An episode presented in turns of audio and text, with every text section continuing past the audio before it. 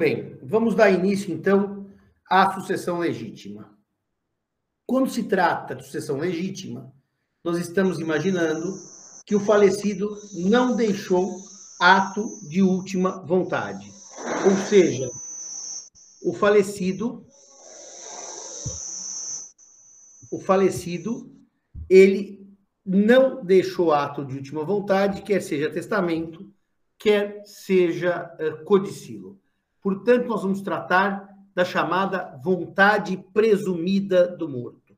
O que a lei imagina que o morto deseja, já que ele não disse o que queria. A sucessão legítima, portanto, ela é baseada na ideia de afeto ou afeição presumida. Sucessão testamentária é o afeto ou afeição declarada. Como eu, morto, nada disse, a lei presume para quem eu gostaria de deixar os meus bens. As regras da sucessão legítima são basicamente duas. Eu digo sempre que depois que eu compreendi essas duas regras e eu consigo verbalizá-las, para vocês sucessão legítima fica muito mais simples. Mas as duas regras de ouro exigem de vocês conhecimentos de direito de família, porque elas tratam de classes de herdeiros e de graus de parentesco. Classes de herdeiros e graus de parentesco. As classes são quatro, como eu lhes disse anteriormente. A primeira classe é dos descendentes. E quando eu falo em descend, descendentes, eu falo em filhos, netos, bisnetos, trinetos, sem limitação, não há limitação ao grau de parentesco na classe dos descendentes. Depois, a segunda classe é a classe dos ascendentes. Essa classe tem os pais, avós, bisavós, trisavós, também não há limite no grau de parentesco. Então, eu estou dando os conceitos básicos para se compreender a sucessão legítima. Primeiro conceito básico é de classe. Classe dos descendentes, classe dos ascendentes. Terceira classe, do cônjuge ou companheiro. Do cônjuge ou companheiro. E a quarta classe é dos colaterais. E essa classe tem limitação de grau. Os colaterais até quarto grau. Colaterais até quarto grau. Evidentemente que os graus aqui são os graus de parentesco de família. Não é assim, quarto grau das sucessões, não. Aqui são os graus de parentesco do direito de família. Então, nós temos, primeira classe, descendentes sem limite de graus. Segunda classe, ascendentes sem limite de grau. Terceira classe, cônjuge ou companheiro, que não tem grau, claro. E a quarta classe, colaterais até quarto grau. Esse é o primeiro conceito de classe. E o segundo conceito que precisam saber, para entender sucessão legítima, é o conceito de grau de parentesco. O grau de parentesco ele é definido pelos, pelo artigo 1597, é esse? Não, 1597 é a presunção de parentesco. É 1595. 1594. Contam-se na linha reta os graus de parentesco pelo número de gerações e na colateral também pelo número delas, subindo de um dos parentes até o ascendente comum e descendo até encontrar o outro parente. Os graus de parentesco estão no artigo 1594 do Código Civil. Cada grau é uma geração. Na linha ascendente, eu subo na linha descendente, eu desço. E na linha colateral, eu vou buscar um ancestral comum. Bruna, eu acho que aqueles diagramas que tem na sequência são da contagem de graus. Por isso que você vai pôr aí o primeiro diagrama.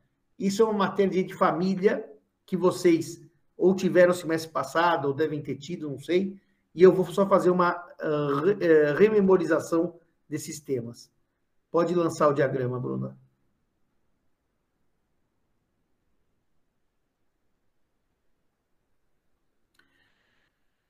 O avô, o filho e o neto. Cada geração na linha reta é um grau. A relação entre o avô e o seu filho é de primeiro grau.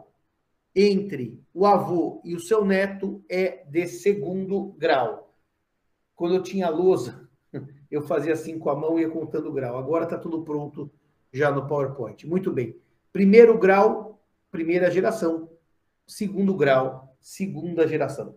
Filho, parente primeiro grau. Neto, parente de segundo grau. Linha reta, descendente. Bruna, vamos para o próximo slide.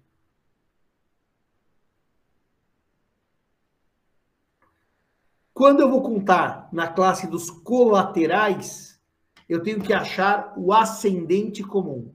A e B são irmãos. Qual é o ascendente que une A a B? O pai. Portanto, A para o seu pai, primeiro grau, sobe na árvore. Do pai para a irmã de A, desce na árvore. A irmã e o irmão são colaterais de segundo grau. Por quê? Eu subi para o pai, que é o ascendente comum, e depois desci para a irmã. Na classe dos colaterais, eu preciso subir até o ascendente comum e depois descer até encontrar o outro parente. Subi um grau, cheguei no pai de A, que também é pai de B. Desci um grau, então os irmãos são colaterais de segundo grau. Tem mais algum aí, Bruna, de contagem de grau? Ou só tem isso daí? Só esse, não tem mais, Acho né? que é só desce isso mesmo. É, desce mais um. Só, o próximo já é. É, não, não. É, bem. é isso. Eu volto para esse de contagem de grau? Não, vou tirar fora agora. Porque agora tá. eu vou dar as regras de ouro para eles dos ah, direitos tá. de sucessões. Existem duas regras de ouro que com elas vocês resolvem 90% do caso, dos casos de sucessão. A primeira regra de ouro são duas. É que existindo herdeiros de uma classe, não são chamados os da classe subsequente. Subsequente. Subsequente. Espero que eu tenha grafado certo, subsequente. Acho que grafei certo. Os da classe subsequente. Existindo herdeiros de uma classe, eu não chamo os da classe subsequente. Se eu tiver filhos, eu não chamo os pais do morto. Se eu tiver pais do morto, eu não chamo os sobrinhos do morto. A existência de herdeiros de uma classe evita que eu chame herdeiros da classe subsequente. Essa regra tem uma exceção. Cônjuge e companheiro que concorrem com descendentes, isso eu vou explicar com muita calma para os senhores, a depender do regime de bens do casamento, casamento, e concorrem com ascendentes. Esta, esta é a exceção à regra de ouro número um. O cônjuge e o companheiro que estão na terceira classe concorrem com os descendentes, a depender do regime de bens do casamento, e concorrem com os ascendentes. Eu não entendi nada. Isso eu vou explicar com muita calma tem uma aula só para este tema. Esse tema é um tema bem difícil. Mas guardem a regra. Se eu tenho descendentes, eu não chamo os pais do morto. Se eu tenho ascendentes, pais do morto, eu não chamo os irmãos do morto. Tem gente que acha que morre e deixa bem para irmão, porque não tem filhos. Nananinani. Se eu morro e tenho meus pais vivos, meus irmãos nada recebem. Vai tudo para os meus pais, ou tudo para os meus avós. Regra de ouro número um: existindo herdeiros de uma classe, não são chamados os da classe subsequente. Regra número dois agora. Dentro de uma classe, os herdeiros de grau mais próximo excluem os de grau mais remoto. Então, se o falecido tem filhos, dois, e cada filho tem mais dois filhos, ele tem dois filhos e quatro netos. Todos são descendentes? São todos descendentes. Mas os filhos, descendentes de primeiro grau, excluem os netos, descendentes de segundo grau.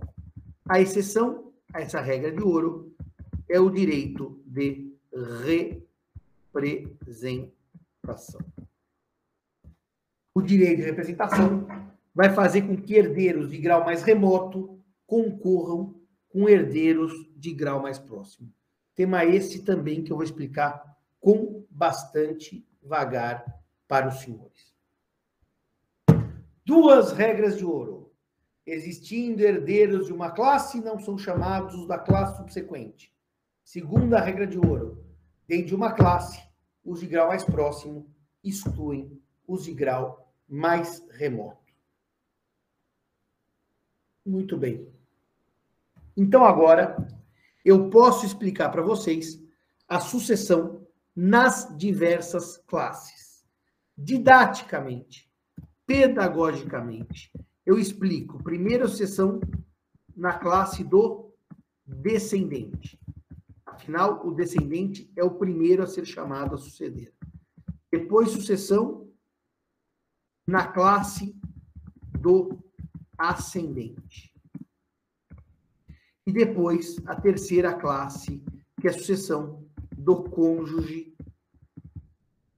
ou companheiro. E, por fim, a sucessão na classe do colateral. É assim a ordem didática de explicação da matéria. Vamos começar, então, pela sucessão na classe do descendente. Uh, se eu morro e deixo ascendentes e descendentes, a primeira classe, os descendentes, exclui da sucessão a segunda classe, que são os ascendentes. Então, aplicamos a primeira regra de ouro. Havendo descendentes e ascendentes, os descendentes ficam com herança, excluindo os ascendentes. Por quê? Porque a classe número um é dos descendentes.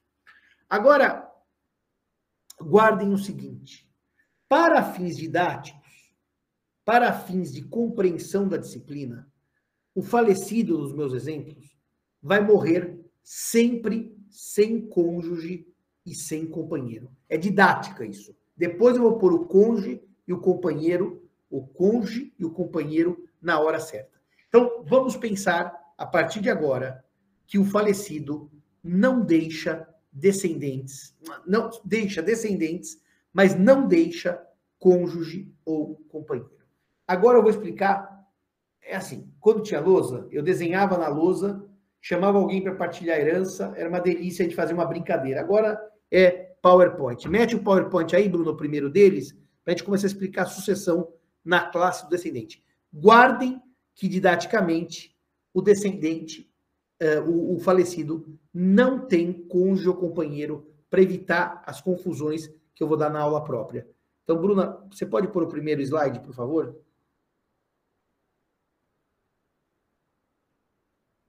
Não, desce. Esse nós já vimos. Ah, tá. Peraí. O primeiro slide depois daquele que você tinha mostrado. Desce mais, desce mais. Para. Para. Nós temos o A, mas está tão pequeno isso daí que eu não enxergo nem o que está escrito no slide, viu, Bruno? A situação minha está péssima. Nós temos o A, e o A tem a filha B e o filho C. E a neta D, que é filha da filha B. E os netos E e F, que são filhos do filho C. Existem, portanto, descendentes, filhos de primeiro grau e netos de segundo grau. Os de grau mais próximo, os filhos, excluem os de grau mais remoto, os netos. E, portanto, a filha B e o filho C têm a totalidade da herança. Os netos nada recebem, porque os netos são colaterais de segundo grau. E os filhos são, eu falei colaterais, os netos são descendentes de segundo grau, desculpem. Os netos são descendentes de segundo grau. E o filho C e a filha B são descendentes de primeiro grau. 50% para cada um. A exceção se chama representação. Vamos ao próximo slide, Bruna, por gentileza, o abaixo desse. O A falece e deixa três filhos: filho B, filho C e filho D. Os três descendentes de primeiro grau sucedem por direito próprio e partilham a herança por cabeça.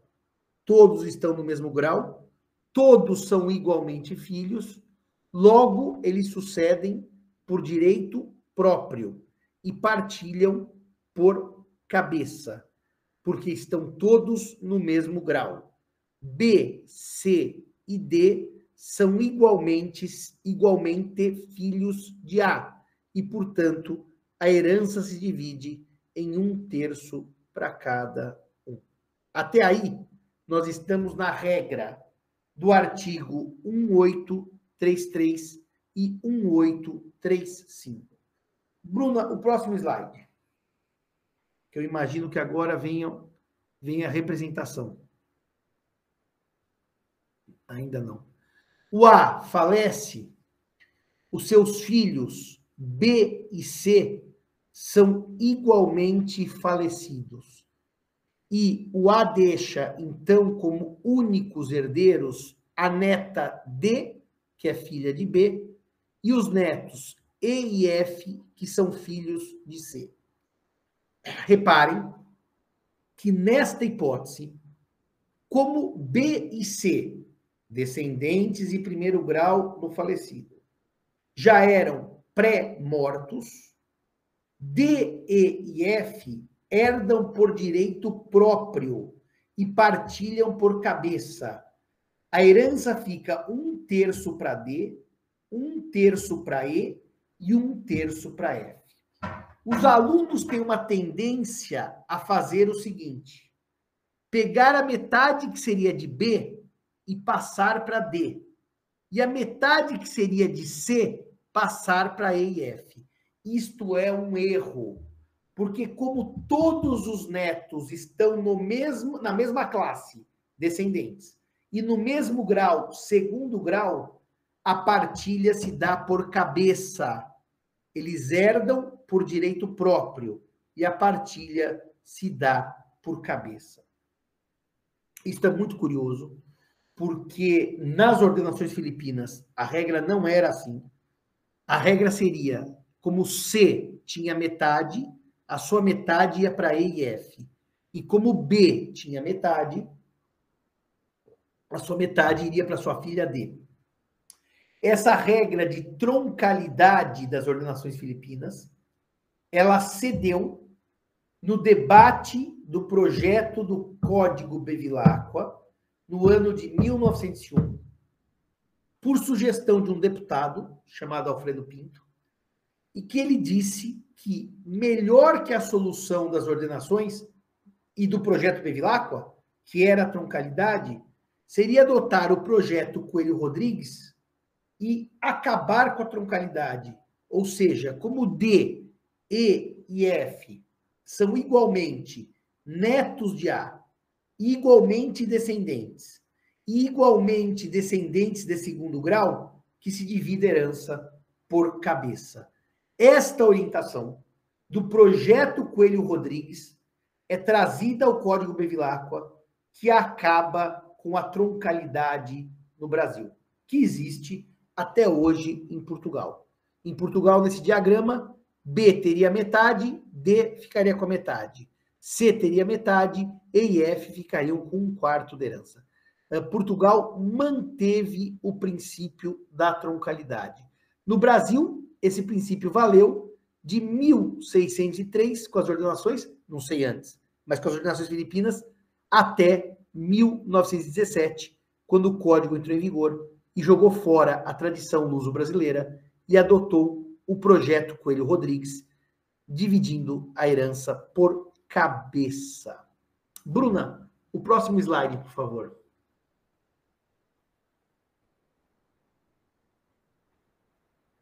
E esse tem muita gente. O A falece, os seus filhos B e C são pré-mortos. A herança começa a ser dividida na linha dos netos. O problema é que a neta E também é pré-morta. Como a primeira linha B e C não existem, vocês começam a dividir herança na linha de baixo. Um terço para D, um terço para F e um terço para E. Como E já é falecida, eu fico com um nono para o bisneto G e um nono para a bisneta H. Está escrito nono aí mesmo, Bruna, que eu não consigo nem enxergar. Aumenta para ver se está certo no slide. Não, é um, te... é um sexto, professor. Um sexto? É, porque é, é Ah, um é claro terço é para. D, um terço que seria de É claro que é um sexto. Um terço é um terço, a pré-morta não conta, então. Não, um terço dividido por dois é um sexto, tá certo. Não é um nono, né? É claro. Dois. Dois sextos dão um terço, né, Bruna? Um terço de E é dividido por G e H e dá um sexto para cada uma. Claro, porque dois sextos é um terço. Então é assim, vou repetir que eu errei na matemática. Um terço para D, um terço para E, um terço para F. Como E é pré-morta, G e H tem um sexto cada um, a metade de um terço. Eles herdam a- por representação e partilham por estirpe. D e E herdam por D e F herdam por direito próprio e partilham por cabeça. Como E é pré-morta, G e H herdam por representação e partilham por estirpe. Por estirpe quer dizer por família. D e F partilham por cabeça. G e H partilham por estirpe. Um sexto para cada um, dois sextos é exatamente um terço que pertencia à falecida herdeira E. É assim que nós dividimos herança. A partir da terceira linha, porque a primeira é do falecido, a segunda é dos filhos pré-mortos, na terceira linha, um terço para cada um. Bruna, vamos para o próximo slide. A é falecido, B, o seu filho está vivo, e C, a sua filha é pré-morta. E ela tem dois filhos, D e E. Se contarmos graus, os graus de parentesco, B para o seu pai A, primeiro grau. C para o seu pai A, primeiro grau. Os netos D e E são descendentes de segundo grau. Logo, aqui no caso concreto, nós temos o filho do morto B, que é descendente de primeiro grau. E os netos do morto D e E, que são descendentes de segundo grau. Pela regra de ouro, existindo dentro de uma classe herdeiro de grau mais próximo, B, D e E, grau mais remoto, ficariam excluídos da sucessão. Contudo, existe uma exceção, que se chama direito de representação. E no caso, na classe dos descendentes, o direito de representação não tem limites. Então, como B está vivo, toca a ele a metade da herança. C ficaria com a outra metade, que dividido por 2, 25 para D e 25 para E. B herda por direito próprio e partilha por cabeça. D e E herdam por representação e partilham por eh, estirpe. Herdam por representação e partilham por estirpe. Não há, não há limitação de direito de representação na linha reta descendente. Não há limitação na linha reta descendente ao direito de representação. Quem diz isso? O artigo 1852. 1852. Pelo artigo 1852, fica claro que não há limites de representação na classe dos descendentes. B, herda por direito próprio e partilha por cabeça. D e E herdam por representação e partilham por estirpe. Bruna, vê se tem mais algum slide dos descendentes ou se já vai para o ascendente o próximo slide. Uh, a falece, o filho B é pré-morto, o filho C é pré-morto. Nós temos três netos, D, E e F. Cada um herda um terço e herdam por direito próprio e sucedem, partilham, herdam por direito próprio e partilham por cabeça. Os três são igualmente descendentes de segundo grau. Logo, não há representação. Bruna, volta para o de cima. Por que, que no de cima tem representação, Simão? Porque o B é filho do morto, descendente de primeiro grau. O D e o E são netos do morto, descendentes de segundo grau. Quando há diversidade de graus dentro da classe dos descendentes, os de grau mais próximo herdam por direito próprio e os de grau mais remoto por representação e partilham por estirpe. É por isso que, nesse caso, B fica com 50% de herança, D e E representando sua mãe C, sua mãe falecida C, os outros 50, 25. Agora desce para o próximo que você já mostrou, Bruna. No caso do próximo slide, como B e C, os herdeiros descendentes de primeiro grau são pré-mortos, os netos, todos de segundo grau, herdam por direito próprio, por não haver troncalidade no direito civil brasileiro. Essa troncalidade foi abolida com o Código Bevilacqua, com o Código D16. Não tem mais algum slide dos descendentes ou o próximo de ascendente? Vamos ver se tem mais algum. Aqui. Já é ascendente. Pode tirar. Obrigado, Bruna. Assim, nós acabamos a classe dos descendentes. Semana que vem, eu vou começar com a sessão na classe dos ascendentes. Então, eu vou parar por aqui hoje, porque não faz sentido agora, com dois, três minutos para acabar a aula, eu começar a segunda parte da sessão legítima. Guardem, então, por favor, na classe dos descendentes, grau mais próximo exclui grau mais remoto. E a exceção se chama direito de representação, que não tem limites na linha reta descendente. Meus amigos, minhas amigas, tá bom por hoje. Semana que vem retomamos com a sucessão na classe dos ascendentes.